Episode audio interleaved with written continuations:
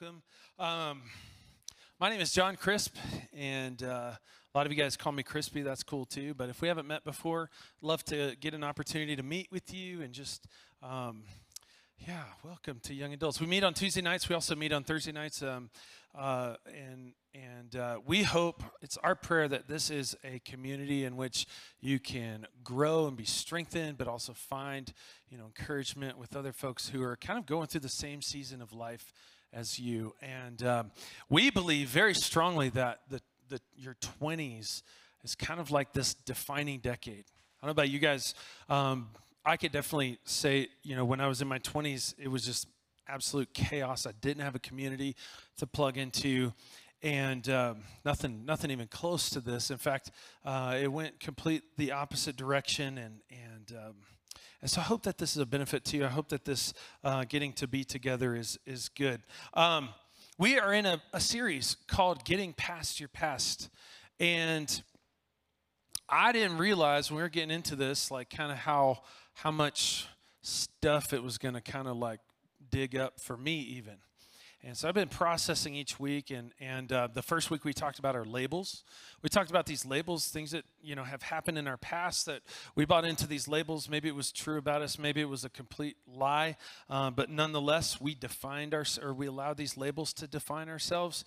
And uh, and Jeremy loves rhymes, so I'm to throw this rhyme out there, but he likes to say, "I am more able than my little label," right? And um, and so anyway.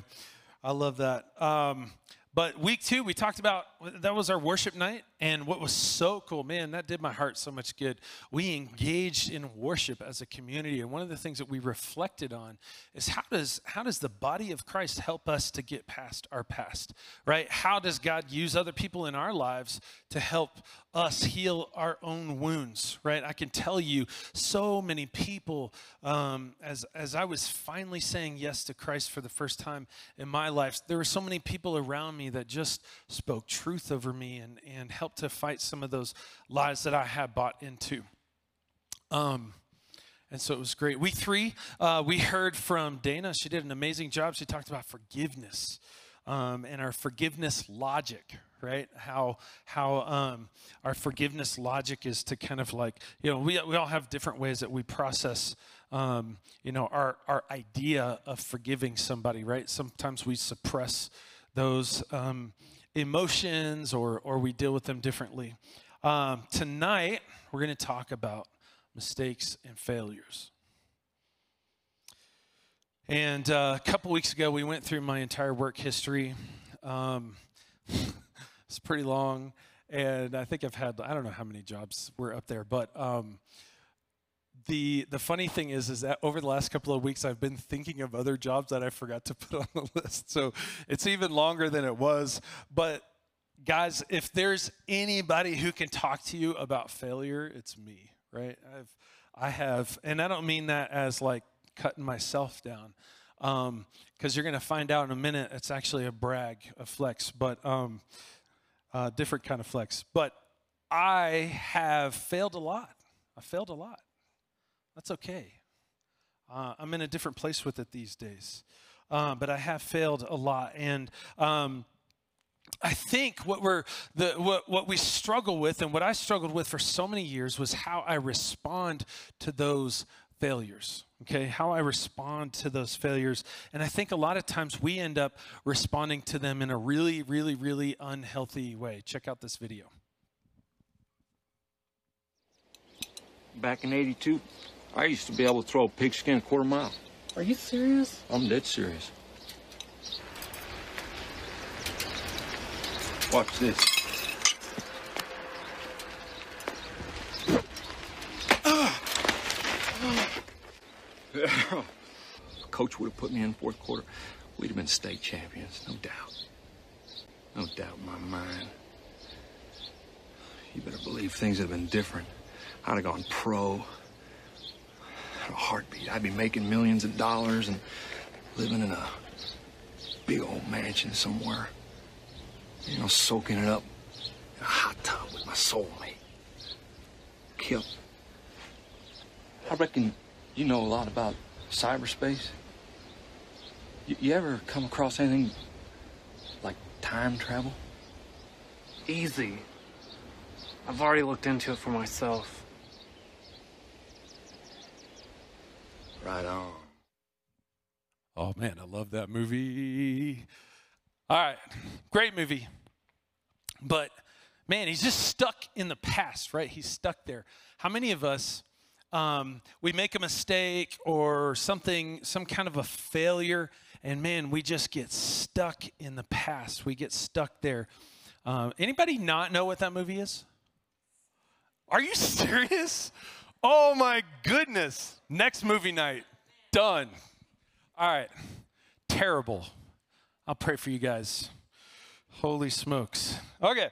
Um, yeah, so mistakes, right? The pain of them, and this is actually this actually happens like if there's um, if there's a trauma that's experienced, um, sometimes we get stuck at that age like we get stuck in the past. We we relive the past. We have regrets. We have hurts. We have what ifs. You know what if this never happened? What if i what if i handled it differently? What if i did something differently? Maybe i could have not made that mistake. Maybe i could have been in a different place. Maybe if i didn't compromise in that relationship maybe um, the mistake that i made had permanent consequences and those kinds of mistakes come with daily reminders, right? Daily reminders. Maybe you did something and visually it's like in your mind. You can see it. You know how there's there's some things like you see and you just can't unsee them once you see them right? And maybe maybe that was a mistake and and or a failure and and you're just you're there you remember it. Maybe it was somebody who um, maybe it wasn't a mistake or failure just something that just you're stuck in that place and you remember it. Maybe that thing that when you lay your head on the pillow at night you just wish you could take it back. Maybe it led to something that ultimately um, defined you for a period. And you're thinking, man, I, I never imagined that I would be this person. For a long time, I felt a lot of shame about my divorce, and and I I you know grew up in a Christian home, and so like for for so many years, I just I was like, there's no, there's no way I, I can't, I can't even accept it. I, I, I, there's no way I'm a divorced person, right? It's like black sheep of the family and and uh, so much shame and guilt that goes along with that. Oftentimes, honestly, I just feel really broken. Sometimes I just feel really broken. I don't know about you guys. And, and actually, we were talking about forgiveness, and for me, it's like I, I feel like I it's easier for me to forgive people because I know that I screwed up so bad through my life, right? Anybody like that? Like, like you're not the person who who is like, hey, you know what? At the end of the day, I'm a really good person. I'm like, man, no, I screwed up so much that, um, you know, yeah, I can forgive you because I've been there. I've I've messed, I've broken relationships and hurt people and and done all these things. A pastor um, was collecting shells on the beach with his daughter. The pastor was looking for all the nice shells, right? Life teaches us that. We'll look for the nice shells. So we're walking along the beach. The pastor's looking for all the nice shells, and his daughter was picking up all the broken shells. And when her hands couldn't hold any more shells, she turned to her father and said, Daddy, the broken shells are beautiful too the broken shells are beautiful too. And I think if I could um, have a testimony for my life, I think that would be it. Daddy, the broken shells are beautiful too. God loves, and I think he, he thinks about the world this way. I think He loves those broken shells. Um, we're going to jump into 1 Kings 19, 3 through 13. I'm, I'm just going to read through this. I'll be honest with you, um, it's, it's been a week, okay? Um, and so I didn't get my notes in here for tonight. So, but that's good because now you have an opportunity to write some notes down and, and decide what your own notes should be instead of me telling you what they are. So uh, we're going to be in 1 Kings 19 if you want to turn there in your Bibles. Um, this is a story that's really interesting to me. Um, I, I, gosh, I connect with this a lot, actually. Um, So, Elijah. Elijah was a prophet, and he lived during a time of extreme corruption in Israel. I mean, we, that's kind of a common theme, right? We hear that over and over and over. But during this time, the actual kings of, of Israel were um, inviting uh, um, other gods, worship to other gods, Baal, and they had prophets for those other gods. Okay, and, and it was such that um, Elijah came to this point where he was the only prophet left that believed in Yahweh.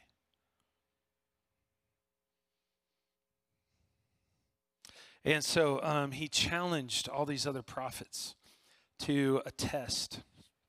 And um, long story short, God came through and he was proven that all these other prophets were false, that their gods were, were, were false. And in a quick moment, and a quick decision while the crowd was enamored by what they just saw God do, how God showed his power in the face of false gods. He the crowd was cheering and they're going crazy and he took advantage of that opportunity and said, "Come on guys, let's kill these other prophets." And they actually took them and slaughtered them all. He took them and slaughtered them all. And Jezebel, the king, the king's wife, um, heard about this and she said, I am going to kill Elijah if it's the last thing I do. And he freaked out and he just ran. He just ran. He ran for his life. Anybody ever do that before? You made a mistake, you run away, ran for your life, struggled to face those decisions that you made. You know, we see a lot of stories where where that's the story is that they faced the hardship, they faced the opposition, they faced the the um, the torment, the whatever it is, they faced it. But this story, he runs for his life. He runs away because he's afraid for his life, but also he's ashamed of his mistake. And so that's where we pick up in verse 3. It says, Elijah was afraid and he ran for his life when he came to Beersheba in Judah. He left his servant there while he went himself, while he himself went a day's journey into the wilderness. So he's like trying to make sure that nobody finds him. He came to a broom bush, no idea what that is, sat under it and prayed that he might die. He said, I have had enough, Lord. He said, Take my life. I am no better than my ancestors. Then he laid under the bush and fell asleep. How many of you guys know that when we make a mistake and we're running from it, we're running from it, we're trying to avoid those consequences, it is exhausting, exhausting, tiring. They say, like, you know, um, one of the best medicines for stress is to actually get things done, right? Because actually holding all of that here and holding all of that here and holding all of that here is exhausting. And so he falls asleep. And it says, At once an angel touched him and said, Get up and eat. He looked around, and there by his head was some bread baked over hot coals and a jar of water. He ate and drank and then lay down again. It's crazy, right? He had breakfast made by an angel. It's pretty amazing. So then he falls back asleep. I'll be honest with you. Um, I try to get away for prayer, uh, kind of a retreat, prayer retreat, a couple times a year. And um, when I started doing this a long time ago, I would actually fall asleep, and I felt really guilty about it. I didn't tell anybody because I'm like, man, you know, I go to these prayer retreats and I sleep a lot. I sleep like 12 hours a day. And then the other, you know, a few hours I spend in like meditation and spend time with Abba, but I just sleep a ton and I felt so guilty about that. But then I realized like maybe maybe that's where God is speaking to me is in my dreams or or he's he's with me and he's just encouraging me to rest in that time and so I've I've embraced that as this is part of my prayer retreat is to to spend time with Abba in rest. So he laid back down. Verse 7 The angel of the Lord came back a second time and touched him and said, Get up and eat, for the journey is too much for you. So he got up, he ate, he drank, strengthened by that food. He traveled 40 days and 40 nights until he reached Horeb, the mountain of God. There he went to a cave and spent the night. And the word of the Lord came to him What are you doing here, Elijah? What are you doing here? What are you doing here? How many times we're like running away from what we're supposed to be doing, um, you know, it's like that's what that's what God whispers in our ear. Why why are you doing? Why are you here? What are you doing? I was talking with somebody right before we jumped into to tonight's service, and and I was telling them that that is exactly the conviction that I heard when my life was a wreck, when I was um, laying on the floor, drunk out of my mind, or doing stuff that I knew that I shouldn't have been doing. God was whispering in my ear, "Why are you here? Why are you here?" And I knew that wasn't where I should have been. Um, but I think it's a little different for Elijah. I think he's, yes, he's running away from his problem, but it's like he's, he's kind of also seeking the Lord and seeking comfort from God. He replied, I have been very zealous for the Lord Almighty, right? He was passionate. He was so passionate that he had these guys killed as soon as he had the opportunity, as soon as he had the, the crowd and the power, he had them killed. He says, I've been very zealous for the Lord. The Israelites have rejected your covenant, covenant. They've torn down your altars. They put your prophets to death with the sword. I am the only one left. So, so all the other prophets of Yahweh have been murdered. He says, Now they're trying to kill me too. The Lord said, Go out and stand on the mountain in the presence of the Lord, for the Lord is about to pass by. I love this part. Then a great, powerful wind tore the mountains apart, shattered the rocks before the Lord, but the Lord was not in the wind. And after the wind, there was an earthquake, but the Lord was not in the earthquake. And after the earthquake came a fire, but the Lord was not in the fire. That's interesting because in the Old Testament we see Yahweh connected with this idea of fire so many times. So it's interesting here that it says that God wasn't even in the fire.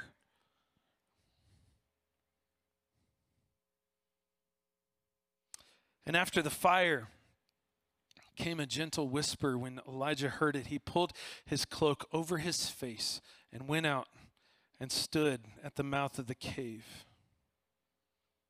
So here he is. He's running from his consequences. Now, um, I'm like a real hardcore person on like fairness, right? Um, I, you know, gosh, this is going to sound bad, but I'm almost like, man, eye for an eye. You know, if you mess up, I'm going to take ownership. If I messed up, I'm going to take ownership. Man, you know, if I messed you over, you know, I need to make it right, right? I'm that kind of a person. And so um, I'm, I'm sitting here and I'm reading this story about Elijah, and I'm like, man, you know, he's running away from his problems. He needs to take ownership, he needs to take responsibility. There's consequences, right? But he doesn't. He's running away, and then he goes to God, and what does God do? What does God do in his moment of despair, in this moment of loneliness? He's all by himself, he's buried in shame. God speaks to him and gives him the gift of his presence.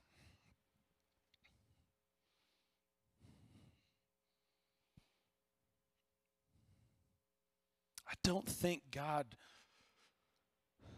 wants us to be afraid of failing. I don't think God wants us to be afraid of failing. I don't think that's the kind of God that He is. Because if that's the kind of God that He is, he would have shut us down a long, long time ago because I failed a whole bunch of times.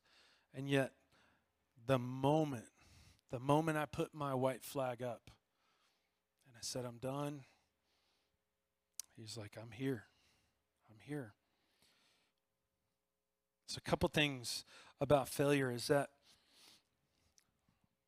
I don't think we should be afraid to fail.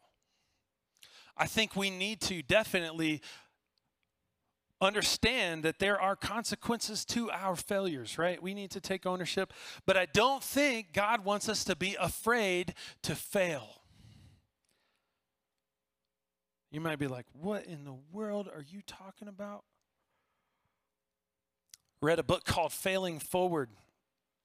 And, uh, by John Maxwell. And, and in it, he's talking about how, like, man, sometimes it's in the failures that we learn those vital things that help us to connect or help us to share God's love or help us to become humble so we can speak love gently when it needs to be spoken gently.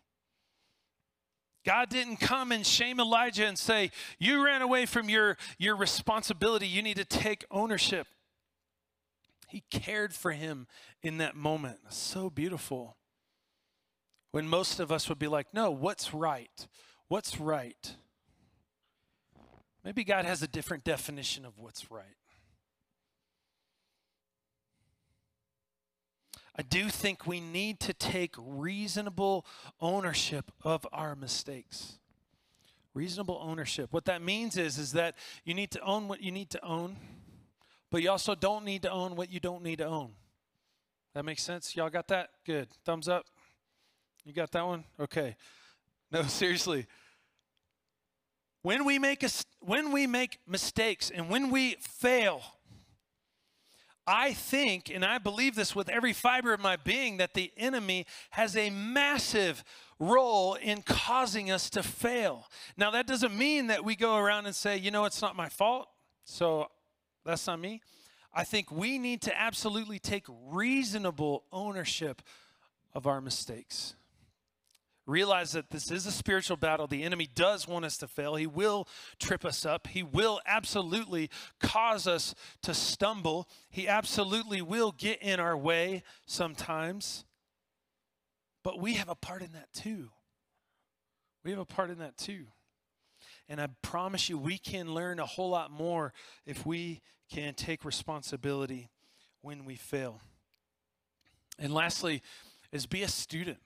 Be a student of life. I love this um, illustration here. The teacher of a ceramics class divided her students into two groups. Okay, um, she told the first group they'd be graded based on how many pieces they created over the course. Okay, so you know you're going to get a better grade if you make a whole bunch. It doesn't matter the quality, but you just got to make a lot of product, a lot of a lot of ceramic projects. Okay.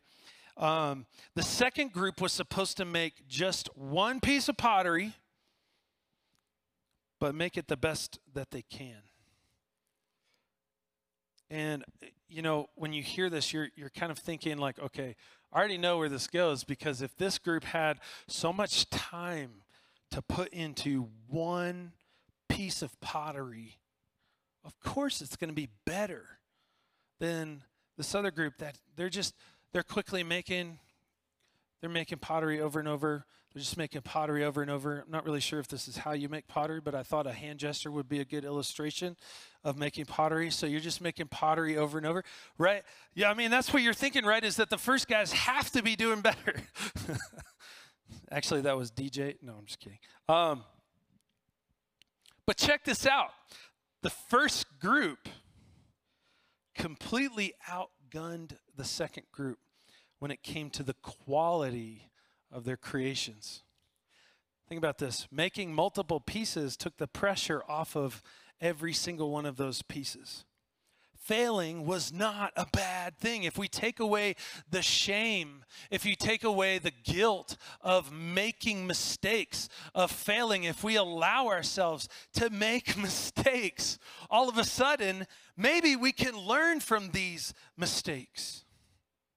And number two, going through multiple stages of failing allowed them to learn from each one to improve. And, and this, this uh, group over here, they had one shot. They had to make it perfect, but they had the total experience of only one. While these guys had the experience uh, of many, many different projects, and they could learn and they could improve and they could learn and they could improve.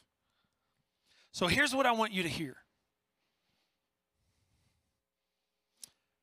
If your past has these huge mistakes or lots of them, I want you to allow Abba to break those chains of guilt and shame around those mistakes. They don't define you. They don't tell the world who you are. Yes, we made the mistake. Yes, we own a piece of it, right?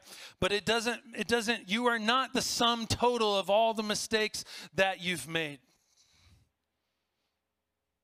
You see, what I figured out after a while was that yes, I screwed up a lot, but man, I can have a conversation with somebody about drugs. And yes, I screwed up a lot and I broke relationships and I hurt people, but man, I can have a conversation about how to forgive because I've had so many people forgive me for the things that I've done. And I started to realize that, yes, I am broken. Yes, I am messed up. Yes, I have hurt and pain and struggles, and I'm a human being. But at the end of the day, I'm not glad that I made mistakes. I'm not boasting about it. But I'm so thankful for those precious lessons that the Holy Spirit allowed me to learn through those processes. The tears are still the tears were still there. The hurt was absolutely real. And and and that and and you know, we heal from that, right? God gives us healing from those things and he he helps us to break those chains of of um, being stuck in that place of hurt and shame and guilt. And the last thing is that failure keeps us humble. Failure keeps us humble. If if you and I are in a relationship, and um, if I am aware of the grace that I have been given in my life because I made a lot of mistakes, if you sin against me, it is that much easier for me to forgive you, right? So failures keep us humble. And you know, life can break us. And uh, what's what's interesting about this? This is probably going to be way cheesy, but whatever. What's interesting about this is that you know, here you are. This is you at church, right? We come to church, we put a smile on. Life is great. But on the inside, we're broken. We don't want anybody to see that. We want people to see this. We want people to see how perfect my life is. You know, we got it all together and uh, and things are good. But at the end of the day, we're broken, right? Life breaks us down. Sometimes we make a really bad mistake. And uh, you know what's kind of crazy is that, you know, here's a little one, right? That's a little mistake. But then we have these these big pieces. And these are the ones that like kind of define us because they're huge and everybody sees these broken pieces. And um, I don't know, I just like to challenge you to think about like if you if this was your pot, like what what um what would you write on these pieces? How what would they represent? What parts of your of your past would they represent? Would you allow them to just be broken like this? Would you invite the Holy Spirit to come in and and work and fix?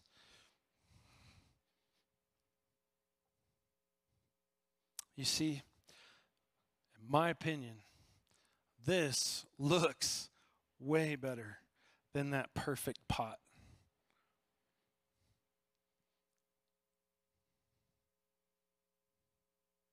Because we come to this place and we realize our brokenness and we realize our need for a Savior, and we realize our need for grace, and we realize our need for forgiveness, and we realize our need um, for the Holy Spirit, and we realize that um, this task is exceedingly, I am exceedingly insufficient for this task, and I desperately need the Holy Spirit in my life to put these pieces back together. And, and the interesting thing is that once they're broken, they don't ever go back exactly the same way which is beautiful because it's like a new a new pot a different pot right?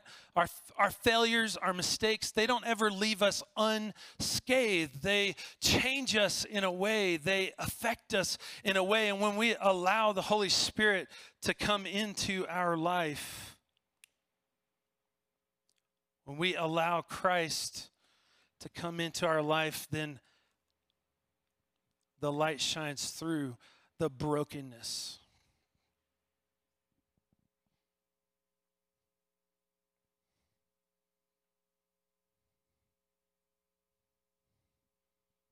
Can you imagine if this pot was perfect? Totally perfect. How much light would get through? Can you imagine if this pot had no blemishes, how much light would get through? But instead, because of the brokenness, because of the cracks, because of the imperfections, that's where the light shines through. That's where the light of Christ spills out. I love the song that we sang earlier. It said, There's no broken person that God can't raise the darkest night, He's going to light that up. Would you allow Him to come into those broken places and not make Him perfect, but fit them back into a way that's that makes you into a new person person a new creation right? We've been kind of focusing on that that um, passage that verse is a new creation. This is a new pot a new vessel beautifully broken, letting all this light pour through. Father, we just thank you for um, the fact that we don't have to come to you um, without blemish. God, we thank you for the fact that um, you love us even in our brokenness. And I think I think maybe um, as we're going throughout life and we're trying to pick up the pieces of our broken lives and, and we're trying to put them back together and we're trying to fit them so perfectly that you can't see the seams, you can't see the cracks, you can't see the brokenness. I, f- I feel like you're up in heaven saying, No, wait, don't do that. I was going to use that crack. I was going to use that broken piece. I was going to use that to encourage that person in your life who's going through the exact same thing and you don't even know. So, God, would you just help us to be in a place where we're not afraid to fail. We're not afraid to, to, to, to have mistakes on our record, that we don't have to be perfect and that we can learn from our mistakes and, and those failures and those mistakes can add up to real change and real beauty. And that you can use that to change other people's lives, God. We have been thinking about this, how um, you use other people to help us get past our past. Father, if there's somebody here tonight and they're thinking, man, I don't have really any brokenness, God, would you. Um, God, would you help them to just see or, or, or, or, see somebody in their life that they can be praying for, that they can connect with? If there's somebody here who's just thinking, man, my brokenness is just way too big, my pieces are spread out all over the place, and there's no way I could ever imagine putting them back together. God, would you just miraculously begin to put those pieces back together for them, God? Would you, in your Holy Spirit, help to break the chains of labels, um, break the chains of addiction, break the chains of mistakes, the places that we live, the darkest recesses of our heart where we just want to hide those from every single person around us because we are so concerned about what they think about who we are if they possibly knew this horrible thing that we did. And yet, it's that piece of brokenness